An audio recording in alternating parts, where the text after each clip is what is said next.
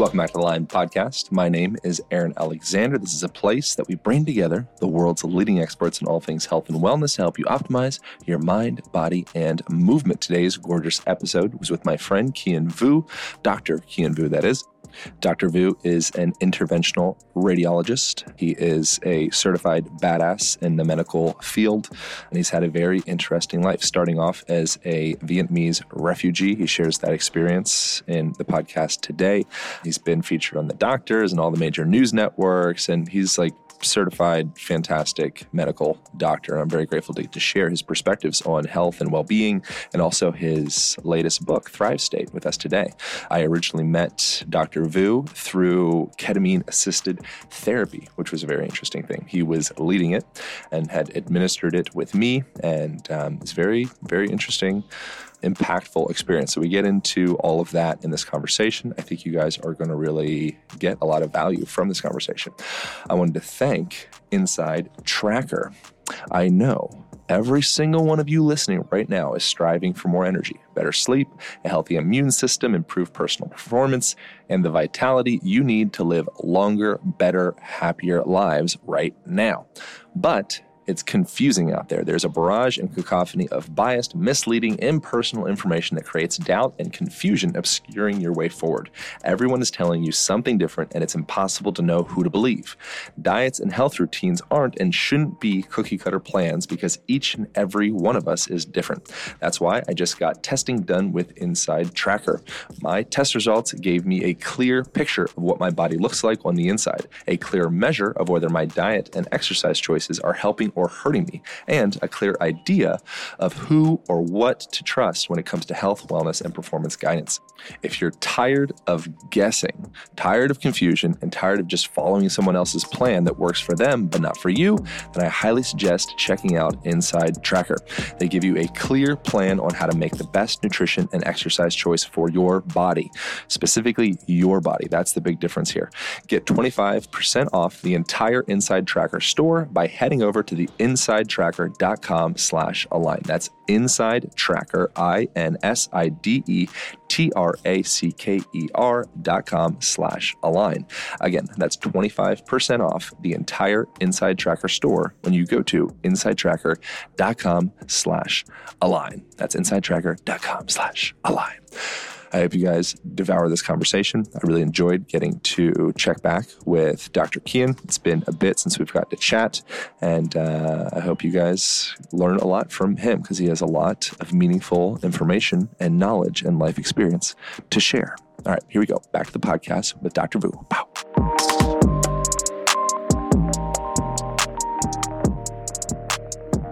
Just to be quadruple check sure your name is just ken there's no there's no kin Kien. oh i thought i thought you called yourself ken before I sometimes do that when people. I'm like, fine, use Ken. No, it's Kien. Like, oh the- that's my put- strong preference Oh, and i oh, was like i'm like Oh. am i being racist if i call you ken no, no, yeah, like Kien. the- door Kien, perfect. Perfect Kien Vu. i love Yeah, there you go. I love you. all right good i was having this whole conversation myself on the way here i'm like i gotta call him ken but i like i really want to say kien well, there you go. seriously had a kid I seriously had a kid. Oh my god, what a story. Jeez. how did that happen Well, I mean, COVID the happened. specifics Well, the yeah. details i want visuals It took all of 30 seconds. Good. That's good. a whole lifetime of potential. How's it changed you? Oh, many, many different. I mean, one kind of growing a, a relationship now that involves, you know, providing for four different lives and trying to do that while maintaining, you know, my own purpose, my own identity. So that's been a, a little bit of a challenge. And also just learning to love and grow with a partner that has a different attachment style as me and different communication preferences. All that is, is, is growth.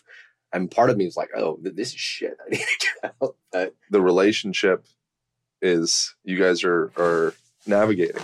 really, yeah, yeah, Uh, yeah. From the very start, appreciate your honesty. yeah, dude. The relationship, I, you know, was navigating from the very, very start. I mean, there is some, you know, sort of uh, inner child stuff, you know, uh, on both sides that trigger each other.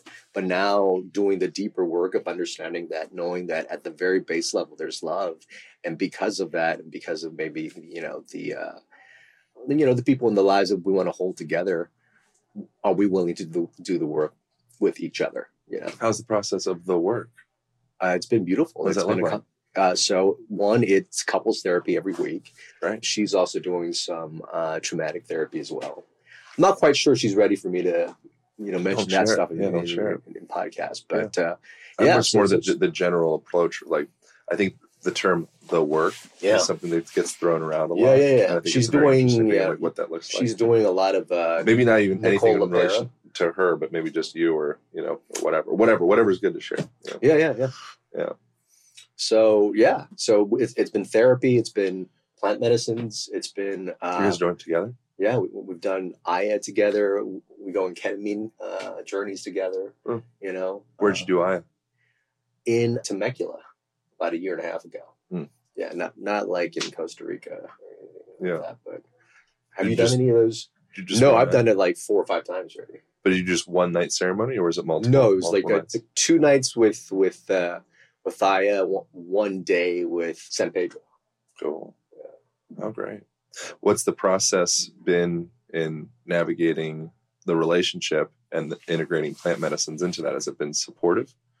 It's been very supportive because the plant medicines, much like ketamine, allows you to sort of like bring down.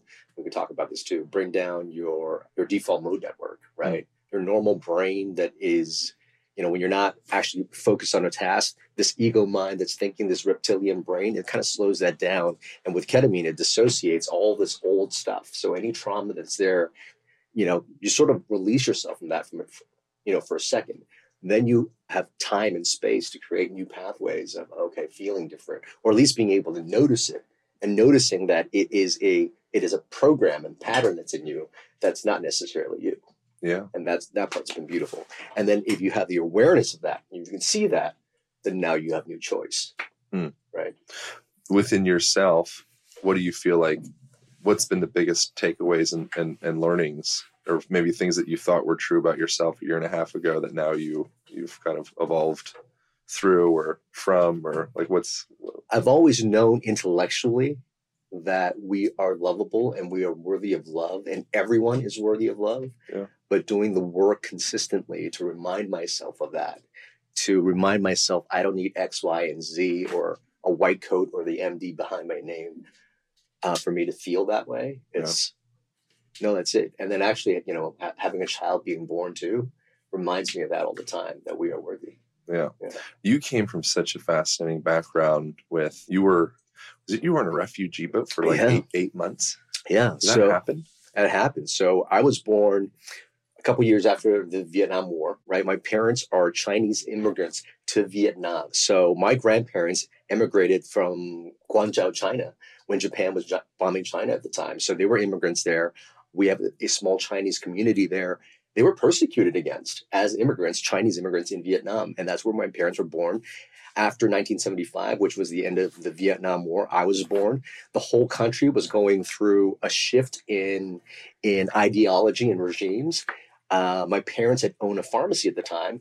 Those businesses were all taken over. All the all the monies and currencies were were were, were, were taken away from the people. And my parents said, "We've got this unborn child here. We don't think there's going to be a future for this guy here in Vietnam." So they try to escape by refugee boat.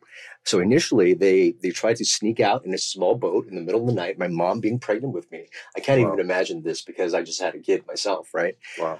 they got caught. My dad got thrown into prison, a re-education camp, and my mom was forced to uh, entertain the troops. She was a singer and a pharmacist, so she was, she was forced to entertain the troops while she was pregnant with me. Wow. My dad was in prison for several months, you know, and I was born without him by my side. But uh, when he was released, we were like, we need to get the fuck out of here. They took me when I was only like two to three months old on a refugee boat escaping Vietnam. And we ended up in the Philippines. There was no room in the Philippine refugee camp. So we were stuck on that boat for eight months. Imagine 2,000 refugees on a boat Wow. for eight months. People died of dysentery. People fell off the boat. I, oh man, I, I, I think of my daughter right now who's four months old.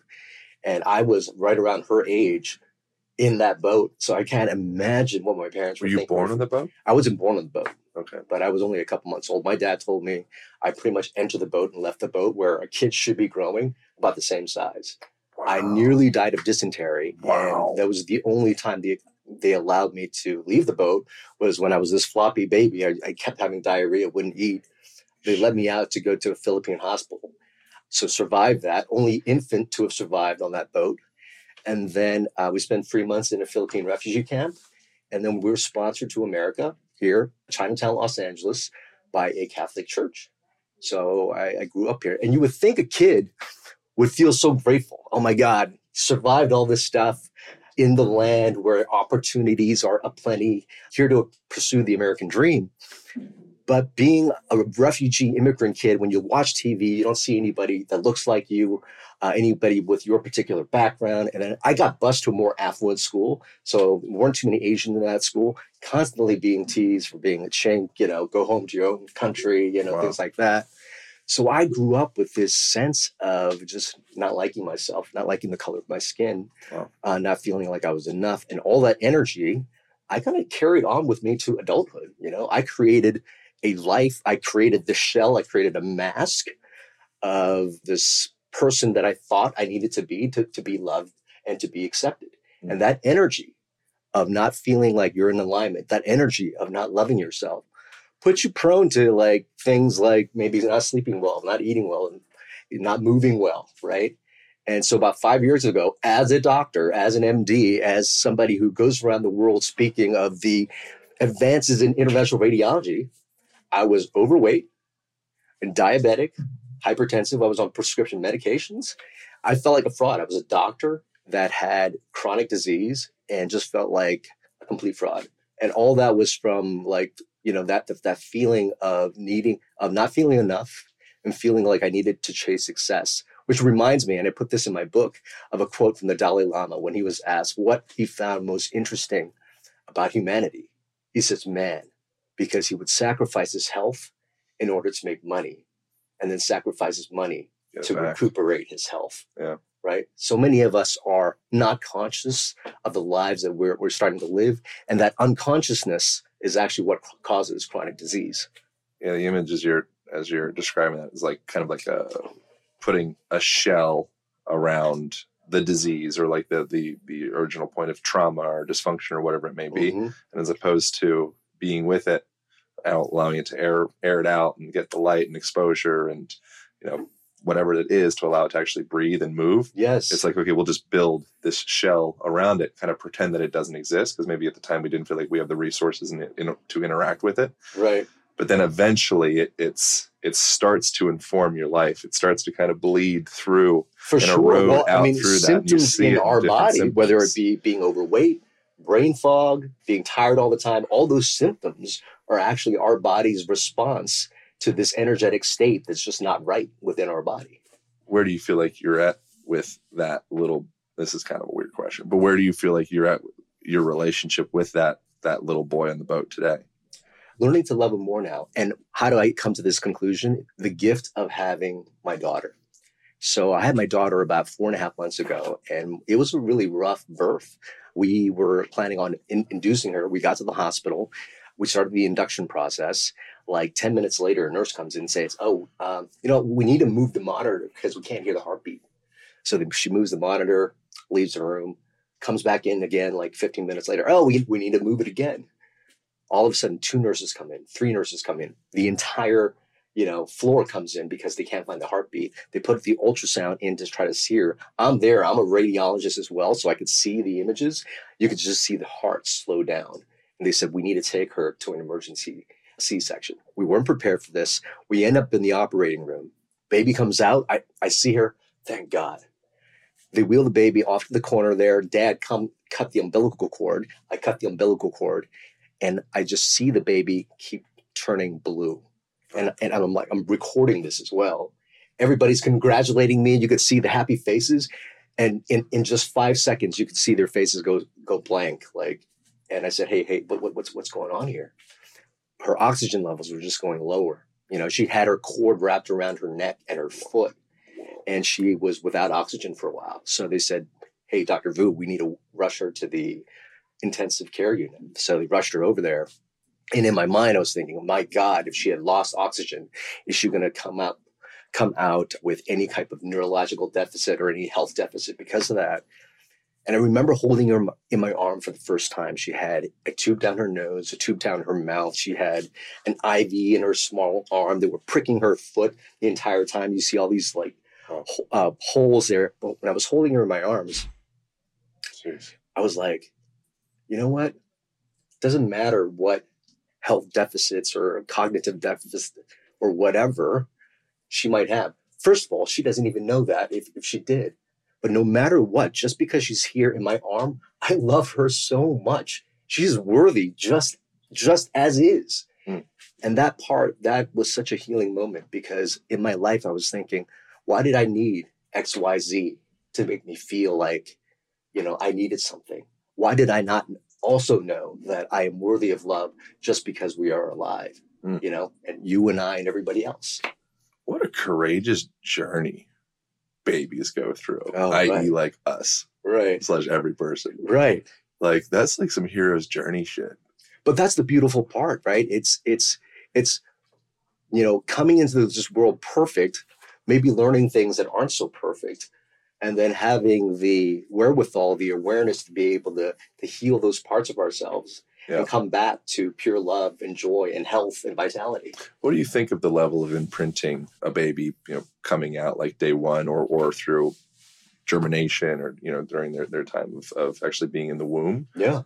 What do you think the level of imprinting or the impact of that time frame is on the adult mind? It has a lot to do with it. And if you don't have awareness, you can't change it. All this is actually the concept of transgenerational epigenetics. Yeah. Right? They did this experiment on mice, right? They, they basically took these mice, these male mice, they exposed them to the smell of cherries, right?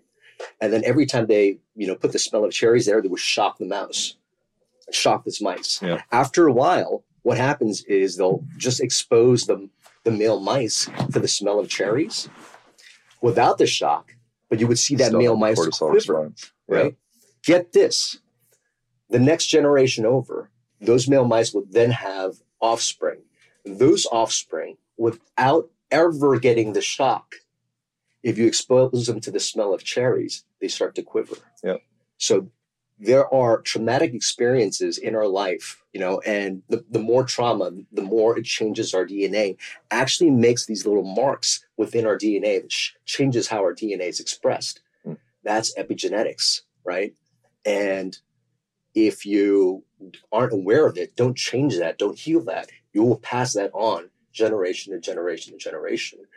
However, when you start to be able to see it, if you could start to release it and shift the, the bioenergy within you, you actually not only heal yourself from that, you'll heal your future offspring and you actually heal your past yeah. and the past generations. You're familiar with Gabor Mate?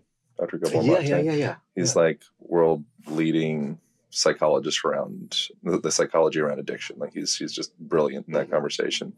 And he grew up in another place. He was a refugee as well. I, I forget the the country that he grew up in exactly. He's he, we did a podcast together a couple years ago, and he attributes ADD you know attention deficit disorder mm-hmm. as an intentional distraction perhaps this isn't a blanket statement for all add or adhd but it's a, a, coping mechanism to distract away from the present moment because you're just you don't feel resourced to, to deal with it mm. so abusive parents or there's bombs going off or whatever it may be so you train yourself to not be present mm-hmm. and to distract and go off into these other places and then it, it becomes this habituated pattern that you take into adulthood but in fact at some point it, it you know early in childhood, whenever, right. it actually was your defense mechanism to survive. Yeah.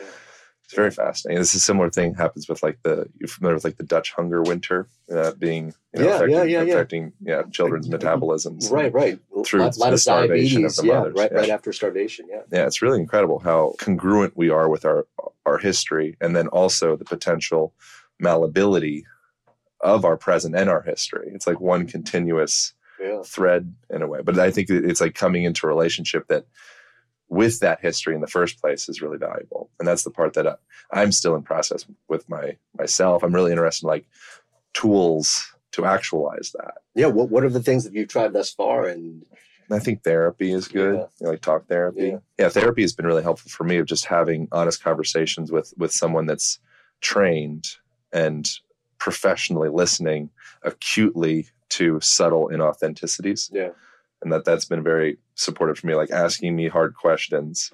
Or maybe questions that I don't deem to be hard because I have that that that you know no pun intended but like hard shell Yeah. around the place and having a sensitive intuitive listener to say like uh, no that wasn't 100% you know, like Yeah. let's let's go deeper into that Yeah. you know like Yeah. oh okay here we go you know plant medicines have, have been supportive i just finished the an ayahuasca retreat that, that, that you were aware of and what, what about you Yeah. No, plant medicines has- been huge for me. Uh, why Well, plant medicines, you know, really allow us. So I'm going to talk a little bit about, you know, the science that that you know. I'm certainly I, I do ketamine ceremonies myself. Mhm. I haven't really done a lot of the research on the other plant medicines.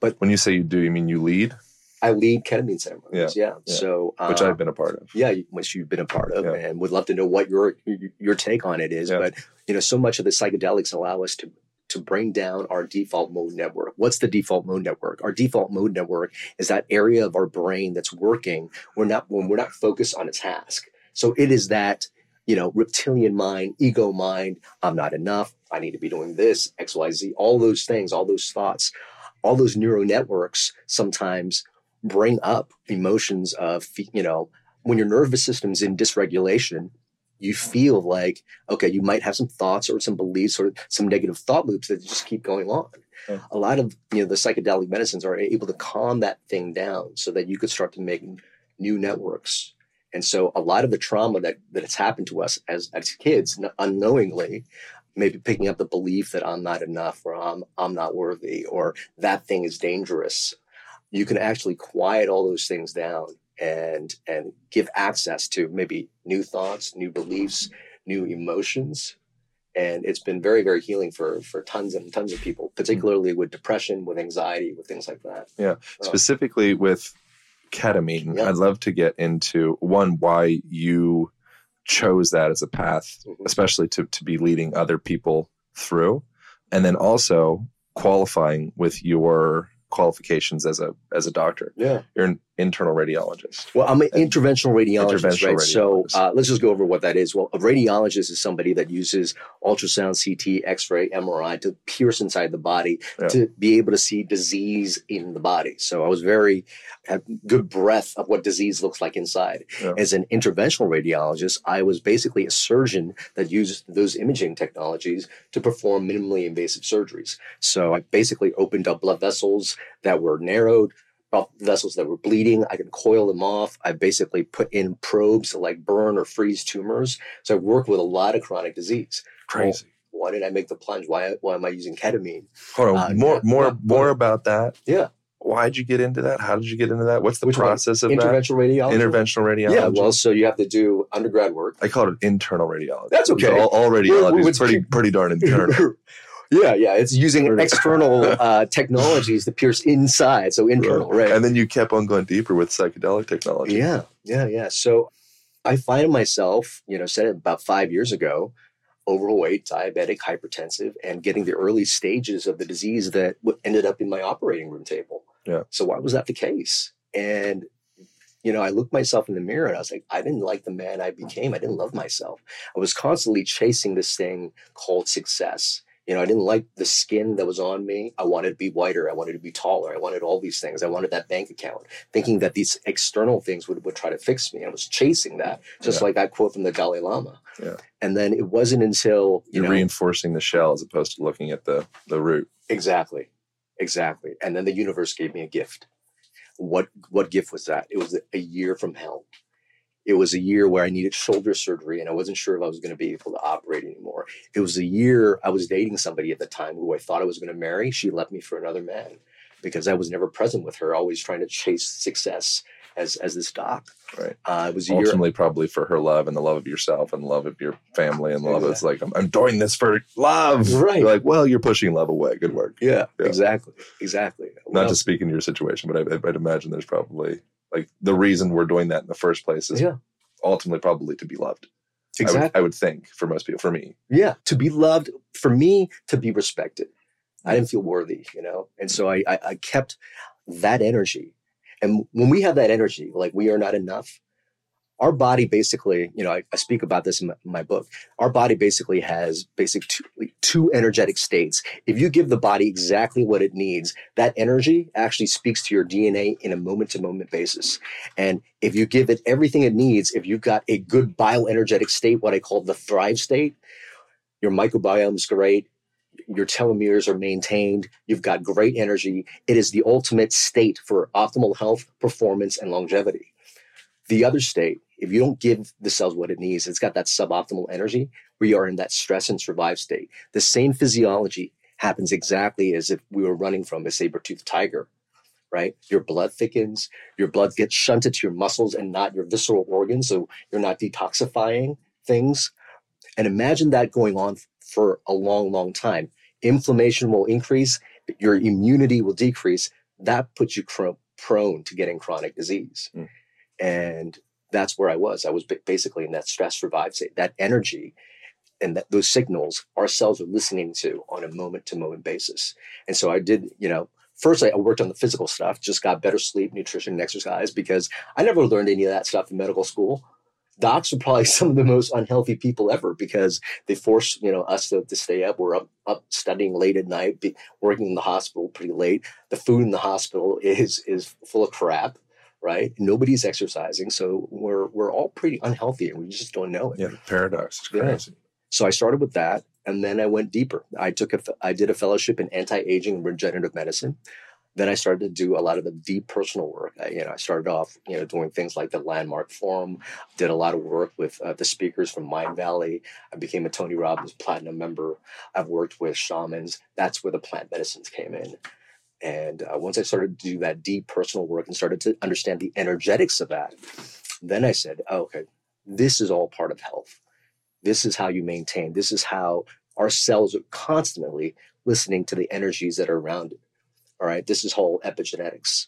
And there are seven main ones that if we focus on these seven main things, your chance of, of getting a chronic disease are very slim and your chances of living a vibrant life having optimal health, longevity, and peak performance are very high. And what are those seven things? There's a sleep, nutrition, movement, and exercise, our stress and emotional mastery, our thoughts and our mindset, relationships, and purpose. All those things energetically actually have biochemical signals that speak to our DNA in a moment to moment basis. You optimize all those things, you start to feel that shift. I'm starting to do more work in that optimization and I'm starting to feel younger, more energetic, and more vibrant than I've ever felt before. Mm. Yeah. So I've, I feel like my mind's still going back to like the root wounding yeah. of sorts, if that's the best language for it, and then the building of the shell around that. And then can a person I think getting into to that place and actually allowing that that pus to ooze all the way out is incredibly valuable. Yeah. I don't know how long it will take for me because I'm still doing that work all the time. Me too. Yeah. Yeah. yeah. I'm constantly like, oh wow, you know, I'm not. Do you feel like you punctured the blister? I punctured the blister for sure. Great. And and now now I, I get to see see it ooze, and you know sometimes I, you know I beat myself over the head like, oh, why, why am I still feeling this way? Like when COVID first hit, and the stock market took like a massive hit. You know, I find myself like, oh my gosh, you know, like this bank account just went, Fish! Yeah, sure. You know, and I had my partner at the time, her seven year old daughter. We just found out she was pregnant. We we moved them all into uh, my place, and I and I was like thinking, how is this the thrive state? I'm I'm I, w- I was finishing writing this book. Oh, right. This, like, this I'm feel, the thrive guy. Yeah, exactly. How is this thriving? Right? right? You know, I moved from a 1.7 million dollar house. I sold that out because I felt like that part of my life was was not consistent with who I was on the inside. But when I moved this new family in to this house that had basically security bars all around with two liquor stores at the end of the block, moving new people into that home, I felt like, wow, I felt like a fraud, like an imposter, mm-hmm. you know? But being and that was a recurrent theme throughout your life. Exactly. Yeah. But COVID, do you feel like you you subconsciously create the scenario for that to remanifest as a product of, of potentiating healing? I apologize for using so many like you know making that sound really complex, but like yeah, do you no, think no. that we we we steer ourselves back into the wound in order to give it an opportunity to come back up? I think the wound shows up when you're not completely healed, and it's a gift because that says, "Aha, uh-huh, you still need something. You still need something to happen." How did I get over that? Well, I remember when Kira was um, my partner's daughter. She moved in. Here I am thinking, this is a pretty shit place that I'm having basically this family move in with me. Yeah. But when she came in, she was running around this like really decrepit yard that we had. We created a smaller room for her. She never had her own room before. And she was like excited. She was ecstatic. This kid was just like full of love and joy and gratitude for this place that I that I was super, super ashamed of because it wasn't, you know, the the, the place that I had in up, up up in the Silver Lake Hills. And she just like wiped me out of my imposter. It just made me think like, I don't need those things necessarily to make me feel joy and abundance right now. Yeah. Those feelings, those in, internal feelings, are things that we get to create and we get to cultivate, yeah. and that's the beauty and magic and and the work that I'm doing on a day to day basis. All right, y'all. I'm going to tell you a little story about Marie, a fellow Align podcast listener. Marie wasn't getting enough sleep. Every night she struggled with poor sleep and restless legs. But then she made a small change, and one month later, everything was surprisingly better. She went from daily struggles with restless legs, constipation, and poor sleep to no struggles with any of that. She also falls asleep much faster and stays asleep now until normal waking hours. How did she do it? It was all because she started taking Magnesium Breakthrough by BiOptimizers, the only organic full spectrum magnesium supplement that includes seven unique forms of magnesium. All of this happened within only one month of use. Listen, if you're having trouble falling asleep or staying asleep, one of the best things you can possibly do is start getting enough magnesium. But please do not run to the store to buy the first magnesium supplement you find. Most magnesium supplements use only the two cheapest synthetic forms. And since they're not full spectrum, they won't fix your magnesium deficiency or help you sleep better. There are actually seven unique forms of magnesium, and you must get all of them if you want to experience its calming, sleep enhancing effects. That's why I recommend Magnesium Breakthrough by BiOptimizers. Simply take two capsules before you go to bed, and you'll be amazed by how much better your sleep is and how much more rested you feel when you wake up. For an exclusive offer for my listeners, go to magbreakthrough.com slash align podcast. That's M-A-G-B-R-E-A-K-T-H-R-O-U-G-H dot com slash align podcast and use align 10 during checkout to save 10%. Again, for an exclusive offer for my listeners, go to magbreakthrough.com slash align podcast and use align 10 during checkout to save for 10%. And also, side note, if you're not completely 155% satisfied with the product, with the results, then send that sucker back for a full money back guarantee. No questions asked. If you don't notice difference in your sleep, in your muscle recovery, send that stuff back. They'll give you your money back. Bam. Also, I'd like to thank Element. Summer is here and it's getting hot outside.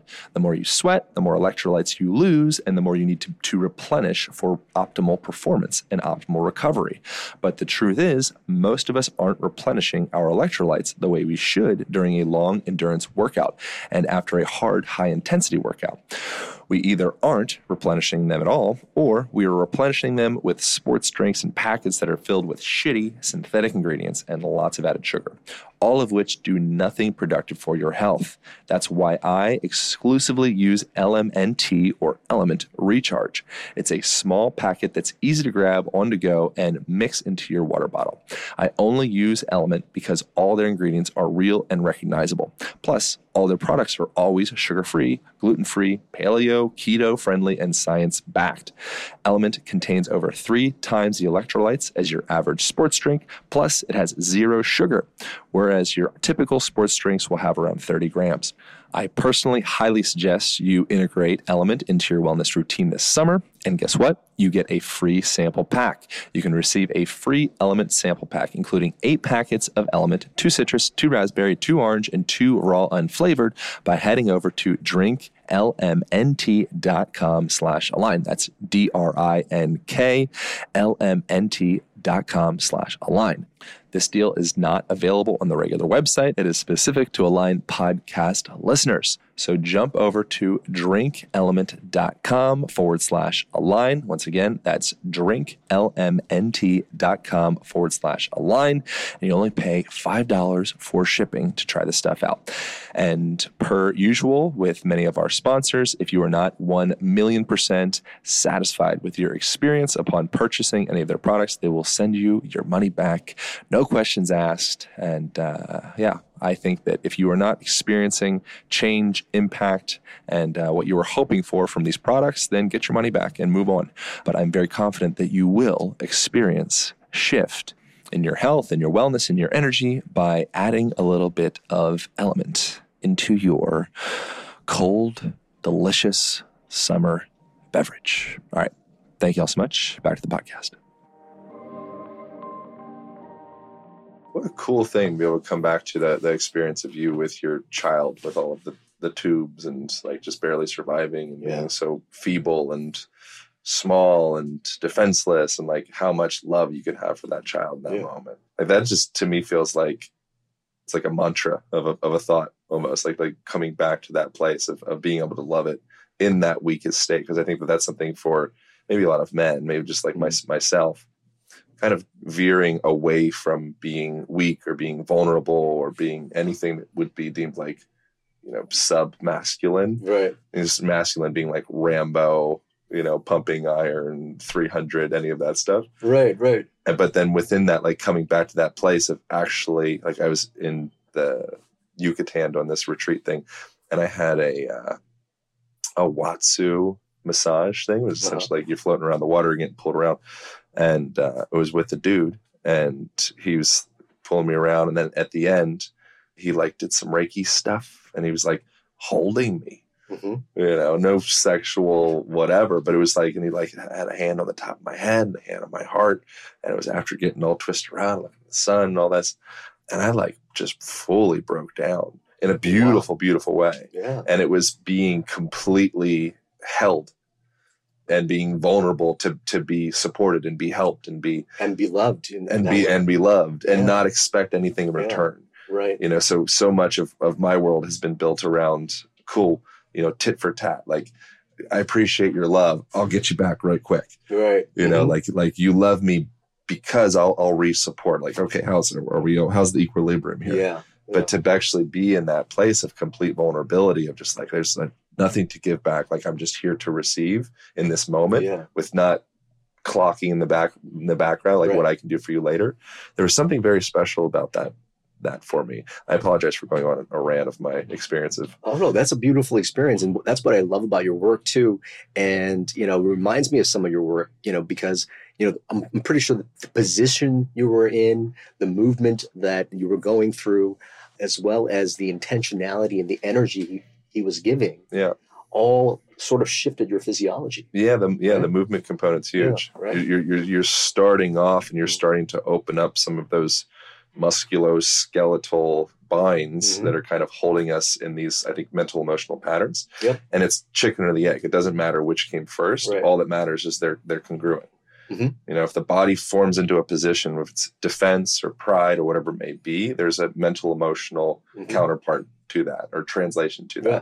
Which makes it great to be able to hack. Yeah. Because if you can start to understand that, start to understand certain positions mean certain things to your body that your your body has learned. Yeah. You can start to get into certain positions, you know, like power poses and things like that, and increase your testosterone levels and lower your cortisol levels Yeah. just by doing stuff. what like do you get into with the chapter of, around movement in, in, uh, in the book? Nowhere as close as as what you go, but one, it was really, you know, so much. So many Americans are just not moving. Right. And that Yeah. inactivity is something that our genes and our bodies are not used to. You know, in fact, you know, I think it's actually worse than smoking now. You know, it Yeah. causes uh, so much chronic disease. So I focus mainly on that and give people options of how to move. You know, get a little bit into high intensity interval training, what that does, what functional movement does. I lend people to your work Thanks. which I find really, really fascinating, is really uh, understanding movement in a deeper level. What movement is functionally, physiologically, mentally, emotionally, spiritually. Yeah. That's beautiful. It's such a cool thing when you're saying when you reference the the smoking cigarettes. Yeah. Like everybody knows about the loneliness is like 18 cigarettes a day or something like that, or worse right. than 18 cigarettes, or whatever the number is. Mhm. And it's an interesting thing thinking of of movement being or a lack thereof being, you know, at least equal to smoking a bunch of cigarettes each day. And the thought that comes to my mind is like you need to move yourself into relationship. So there's there's even a connection there. It's like, oh wow, I'm like I'm lonely. It's like, well, one, what's the the structural position of, of loneliness? Mhm. It's kind of like a closed off and Yep. feeling separate and feeling, you know, unlovable. Maybe the shoulders come down and Mhm. you know your your breath gets stuck up in your clavicle and you're kind of like in this oh in order to create that connection you actually you can come in from the body you know and Mhm. hack in quotations Right. yourself into relationship Mhm. you know and you could also suddenly find some really incredibly compassionate loving human being and they could they can love you and then all of a sudden that drops the shoulders and Exactly. changes the the breath Well, the what I'd also talk about in the book is physically, mentally, emotionally, spiritually, all those energies are actually all tied together.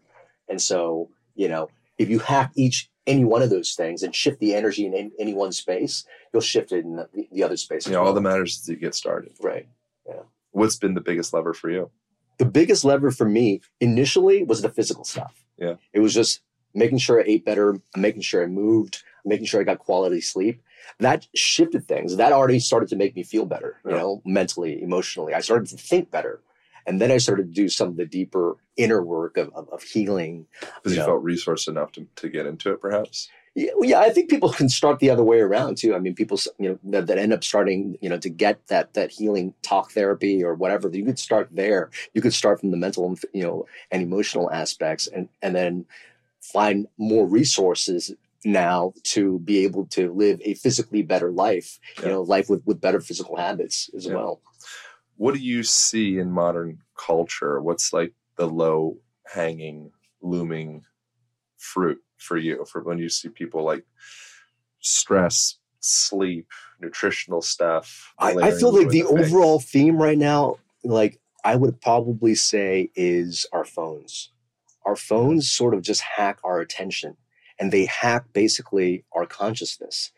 You know, they are basically pulling our attention away from ourselves so that we cannot be in the present moment. And then we get hypnotized into a certain way of living, thinking, you know, and behaving in life. Hmm. I'm a victim of that also. You know, I, I have to, you know, constantly check myself like, all right, I've got to use this, yes, to get the message out, but you know, how can I like, you know, minimize its use? And I find that, you know, those phones really hijack the way we live. And and you know, a lot of people, you know, lose their their identity, their authenticity, and just aren't who they are. You know, when, when, when you're like glued onto those phones. And so I think that that's a very, very big problem. Yeah. And uh, it manifests, you know, in, in different ways. Some people are just super workaholics and comparing themselves to others.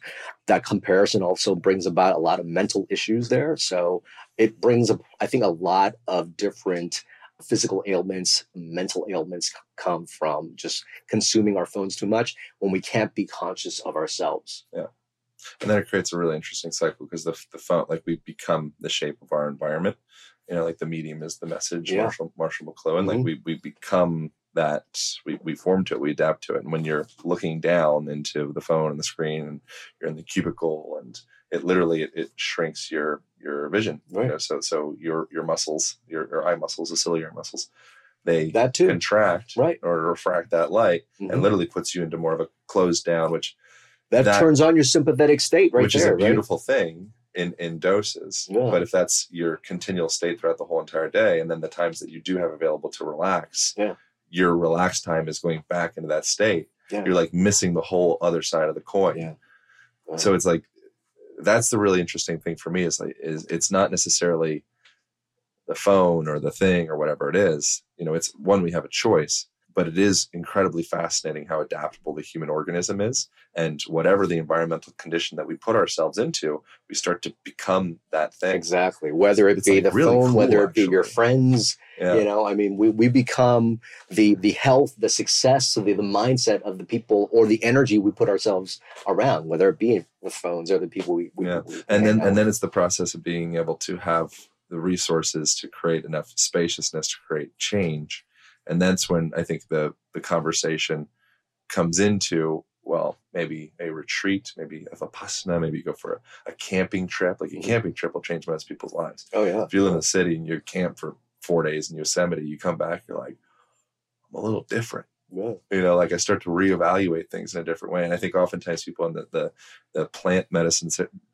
circles and, and realities and, and clicks and such, or psychedelics, they put a lot of emphasis and like, oh, that's the panacea solution for everything. Mhm. But I think there's so many other versions of pattern interrupt. Yep.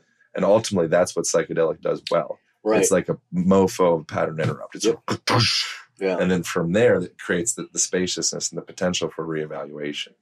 And choice. And, And choice. choice. Yeah. Yeah, to Yeah. realize that you are not the thought, hmm and that's where ketamine becomes really interesting because it's a disassociative. So it, it takes the thought and says, okay, before it was me, this is I'm all the thought, and then for the span of 40 minutes, you're like, there's the thought. Okay, interesting. Huh. How do we- and, how do and we- that's how not do- me. Yeah, okay. Yeah. What do I do now? Now what do I do now? Yeah. So what the fuck do I do now? How do we integrate that? Well, I think it's what. what and why does take. that happen with ketamine? Why do you does know that happen? about like the like the, the science You know, so- the hell's going on? Because I have no idea. People don't know for sure, right? They're they basically affect our NMDA receptors in the brain, which sort of changes basically neuroexcitability and basically turns down, you know, certain portions of the brain and turns up certain portions of the brain. But all in all, it kind of dissociates different parts of the brain. So the, the like I said, the default mode network that's usually this part of our ego, it's all of a sudden silenced. Hmm. And then you can almost kind of see from a higher perspective. I don't know if that was your experience doing ketamine ceremony that you could almost sort of see your thoughts as as something different. I think with the intramuscular ketamine that I did with you, so there's intramuscular, there's IV, there's Mhm. like kind of like powder form, there's Right. nasal, there's Right. various different forms. Mm-hmm. Can you break down a little bit of, Yeah. of the difference between those guys? And if someone is interested in, and I will get, I'm not dodging that question, but Yeah. for people that are, who is ketamine assisted therapy for? Who's it for first? And then if it is for you, Right. what's the paths to go? Right, right, right. So it is used off label now. Most clinics now, if you've suffer from like treatment resistant depression, anxiety, PTSD, chronic pain syndromes, things like that, where it's like this neurological component to maybe some of those feelings, having that disassociative effect could be very, very useful. Yeah. And how do you break down, you know, each method? So the IV one requires a little bit more monitoring. So you're hooked up, uh, you're monitored for your heart rate because it could increase your heart rate, increase your blood pressure. The onset is a little bit slower, and it's it's a contained kind of journey, so to speak, because it's going in you at a pretty constant rate. Hmm. The intramuscular version, I'll do it in private homes and things like that. So I do a very detailed job. You, you know, from the questionnaire, I'm asking about history of hypertension, history of hyperthyroidism, and looking against any contraindications. Also, making sure I'm checking blood pressures so that it could be done safely in a non-clinical setting. But the intramuscular, actually, the onset is it'll come in, you'll get a big, strong dose, and then you'll come down. And I usually kind of put in a, another dose as a second dose thereafter. And I find that that really kind of, you know, quick onset in and out gives more of a psychedelic experience than the IV dose. Oh, interesting. Yeah. And the intranasal, sometimes they have like oxytocin and, and things to that. Yeah, yeah, yeah, yeah. like straight K, or you get it from a vet and reduce it down. Yeah, the intranasal does. It's sort of a little bit weaker. I mean, but I know some people who've basically you know, just shoved a bunch of intranasal in there, and you can get the same type of journeys you get with the IV and other. Uh, but it's not supposed to be done that way. I mean, that those are supposed to be dosed a little bit smaller and almost done daily for people with like really bad depression. And then it becomes, there's the potential of it becoming addictive. Yeah, it's a class three narcotic, which means that there there is a low potential for abuse, but it's certainly there. If you're somebody that chooses to use these medications as an escape, and that becomes your go-to thing for an escape, Mm. and you're not dealing with what's present, and you're constantly needing to escape, at that point it can become abusive. That's like the crucial part is it creates the potential to deal, but you need to deal. Yeah, exactly. Exactly. You need to do the work at the end of the day. You need to be able to integrate, you know, whatever you see from your journey, whatever you felt from your journey. It's also best after ketamine therapy to have like a therapist or have a coach to be able to talk through what you felt, what you've experienced. And now, what are the new choices and actions you're going to take in life so that it starts to integrate into your new self? I'm seeing like a, imagine like a, like you're like been wrestling a bear. This is, not really a great, great analogy, but you're like wrestling a bear and you're like tussling and tumbling and you're like, you're deep in the wrestling match Mm-hmm. and the bear's pissed off at you for some reason, or you guys, you know, whatever the, whatever the, the issue is, maybe your attachment styles or whatever. And then that creates the spaciousness to like, okay, the bear goes to its corner, you go to your corner, but there's still the unresolved issues there. Mm-hmm. You're just unentwined for a moment. And so if you're throwing fists and you're like amongst the maelstrom, Right. it's kind of hard to be like, okay, like, you know, let's let's talk about this. It's like, no, we're like we're deep in it. And so it creates that space, but then comes in the point of like, okay, like why is this happening in the first place? So so from there is is having talk therapy the thing? Is there like somatic therapies? Like how do we actually integrate the work from ketamine or or maybe psychedelics in general? I think you know having a good guide is is very helpful. Maybe having you know a, a shaman who who can guide you and integrate you into the process. Having talk therapy is also very good, but having some consistent body of work that you're constantly going back to, and it's going to be dif- different for everybody. Whether Yeah. it be some somatic therapy, I know some people have uh, integrated you know things like Psych K or What's You're- K? Psych K is something Bruce Lipton actually. Oh, it's, cool. it's it's a form of sort of subconscious uh, type of reprogramming that he does. I've done a couple sessions with with some you know with, with people kind of trained by Bruce Lipton. There is no neurolinguistic programming. There's hypnotherapy, but certainly just having at the very least. Are you journaling? Are you keeping track of what, what you're experiencing? Are you having the awareness?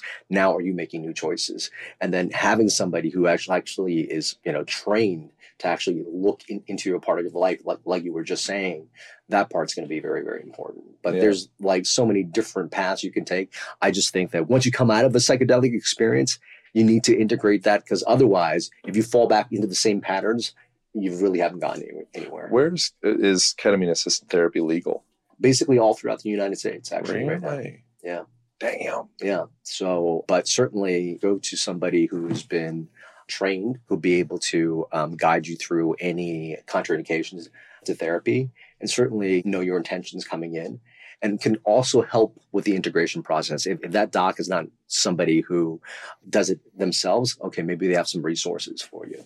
I know of a few people that irresponsibly were prescribed just the sprays Right. and it just became kind of like a recreational escape and Yeah. then it, it did become a problem Right. Yeah. That's what So- can happen. I think western culture in large part is very immature around the conversation of sacred plants you could Mhm. say or like psychedelics or i think also death we're very immature around that conversation Mhm. i think sex very immature around that conversation I just had that conversation with somebody from from England yesterday, saying Western American culture. This is something we don't talk about here. Versus you know over in Europe, this is some, you know all all those topics are yeah are much more fair game. and within that it's it's the lack of reverence that manifests as a product of that immaturity you know whereas Yeah. if it can have open dialog Mhm. and we can have true guides that are respected and trained and have a place to go it's like opening that up it's like oh god what happens if we op- open pandora's box it's like well we'll probably start to heal as Yeah. opposed to being kind of stuck in these places where there's greater potential to be highly irresponsible with psychedelics in general because we have a very immature relationship with it. So by opening up that dialogue, Mhm. I think it creates the potential for much much less incidences of that. You know, the person being night this thing kind of getting out of control. I think opening up the conversation is so important. What do you see in the future of psychedelic research and its impact to the mental emotional situation of Western culture I and I- health? I am like the very health. very optimistic. I think psychedelics have put down in the future because it, allows some people to start to sort of like open their mind, and I think. I think our government is really trying to, kind you know, at some point in time, really kind of close people's minds. Hey, this is the way we do things in America, and that's that. Mm. And it was shunned against for for a really, really long time. But there's a organization called MAPS, Yeah. which is the multidisciplinary Dublin, Dublin on here. yeah, yeah, I talked about that Yeah. uh, in the book. And there's a lot of research on, you know, using psychedelics, MDMA, psilocybin, LSD to help with people with end of life issues, with depression, Yeah. with anxiety, with OCD, with PTSD. So the research is starting to go in. I, a good friend of mine, Dr. Lynn Marie Morski, had just started the Psychedelic Association for Medicine. Right. So it's starting to get some press. We're starting to get some research. And once we're starting to get, you know, some more data, I mean, it's, it's starting, you know, like I know psilocybin starting to be legalized in certain cities and things yeah, like that. So I think in, in Oakland Yep. or Bay Area. Mhm, Oakland. Yeah. Have you utilized psilocybin much in your own experience? Not in my practice, but yeah, in my own experience. I, how is how is psilocybin in comparison to to ketamine been for you from like a like a therapeutic perspective? psilocybin sort of is a mind opener.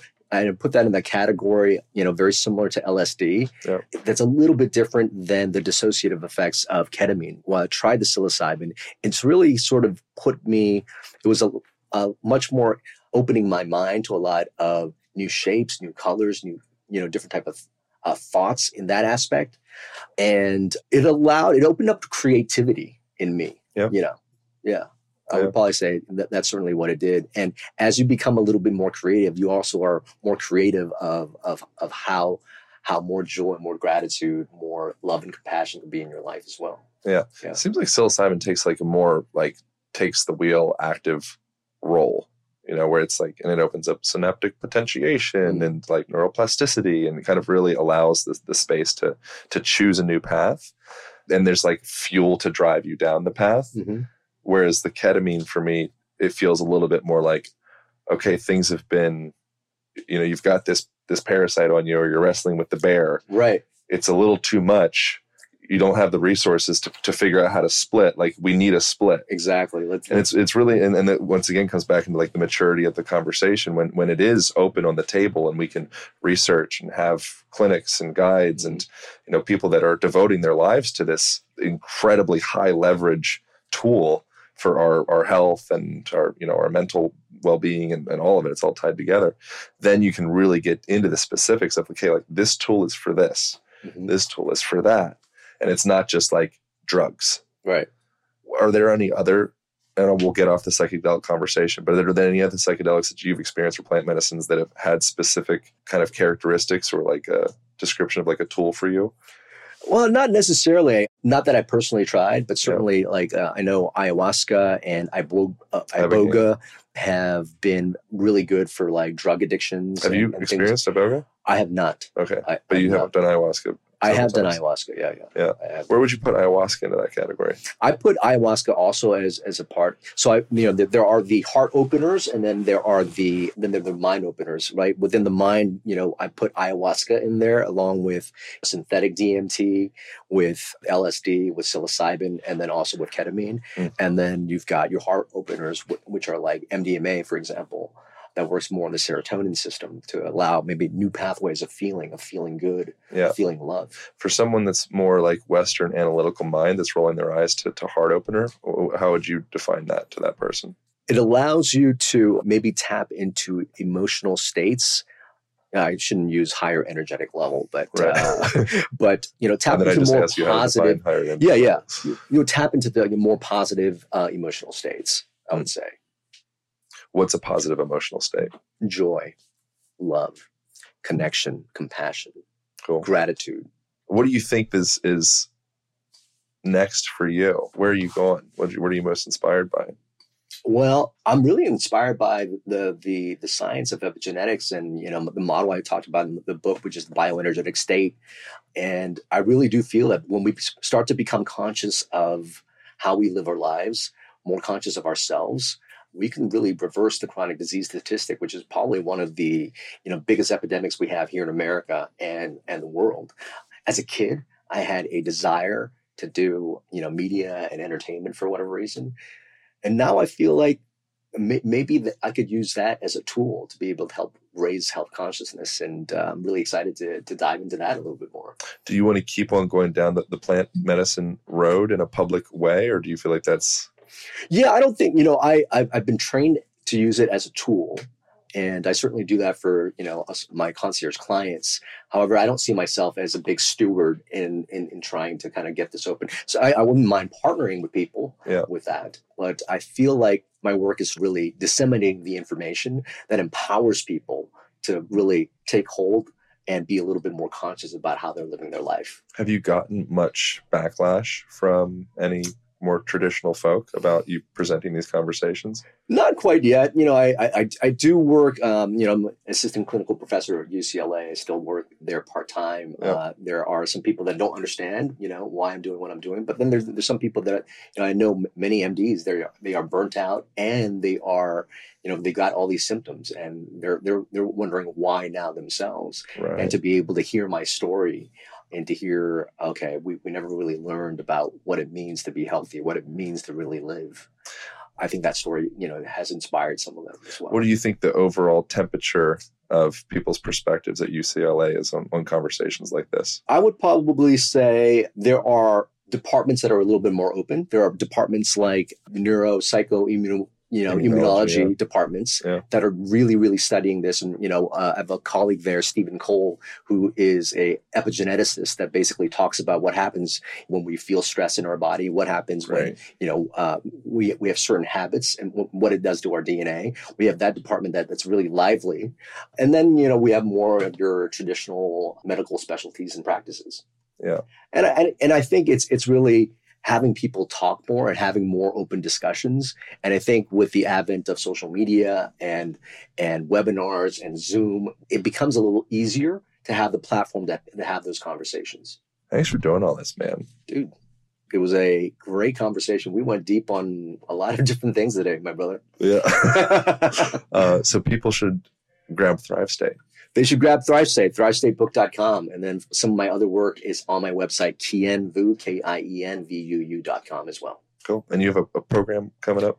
Yeah, it's called the Thrive State Accelerator. Basically, it's a 10 week program that walks people through the seven bioenergetic elements. It walks you through what the bioenergetic state is, how to master it within yourself, and really give yourself the blueprint for optimal health, longevity, and peak performance. What the hell is the bioenergetic state? I apologize. I'll give the one minute version of it. Yeah, the bioenergetic state is actually the energetic and epigenetic, basically, energy around ourselves that basically tell our cells and our DNA how to act.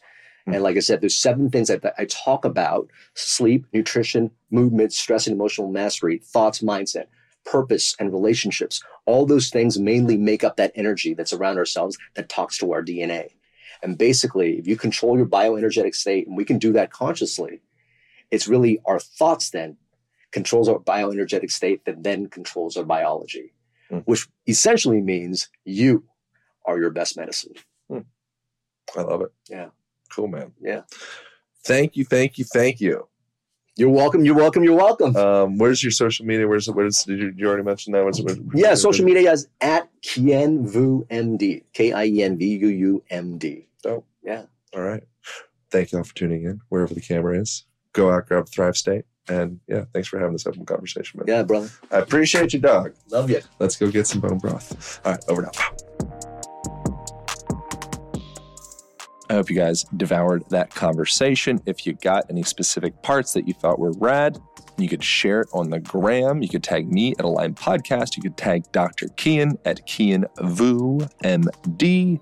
And uh, I really enjoy and appreciate seeing specific parts that you guys like. I often will reshare them as well uh, because I think it's great to have little lessons and tidbits to share with people. Great way to remember it, great way to get it out there to support your friends. Thank you once again for listening. Thanks for supporting. Thanks for reviews. Thanks for um, everything. We've been doing this damn podcast for six years. And uh, I appreciate y'all's support along the way. All right. Hope you're having a lovely week, and I will be speaking with you next week. Pow.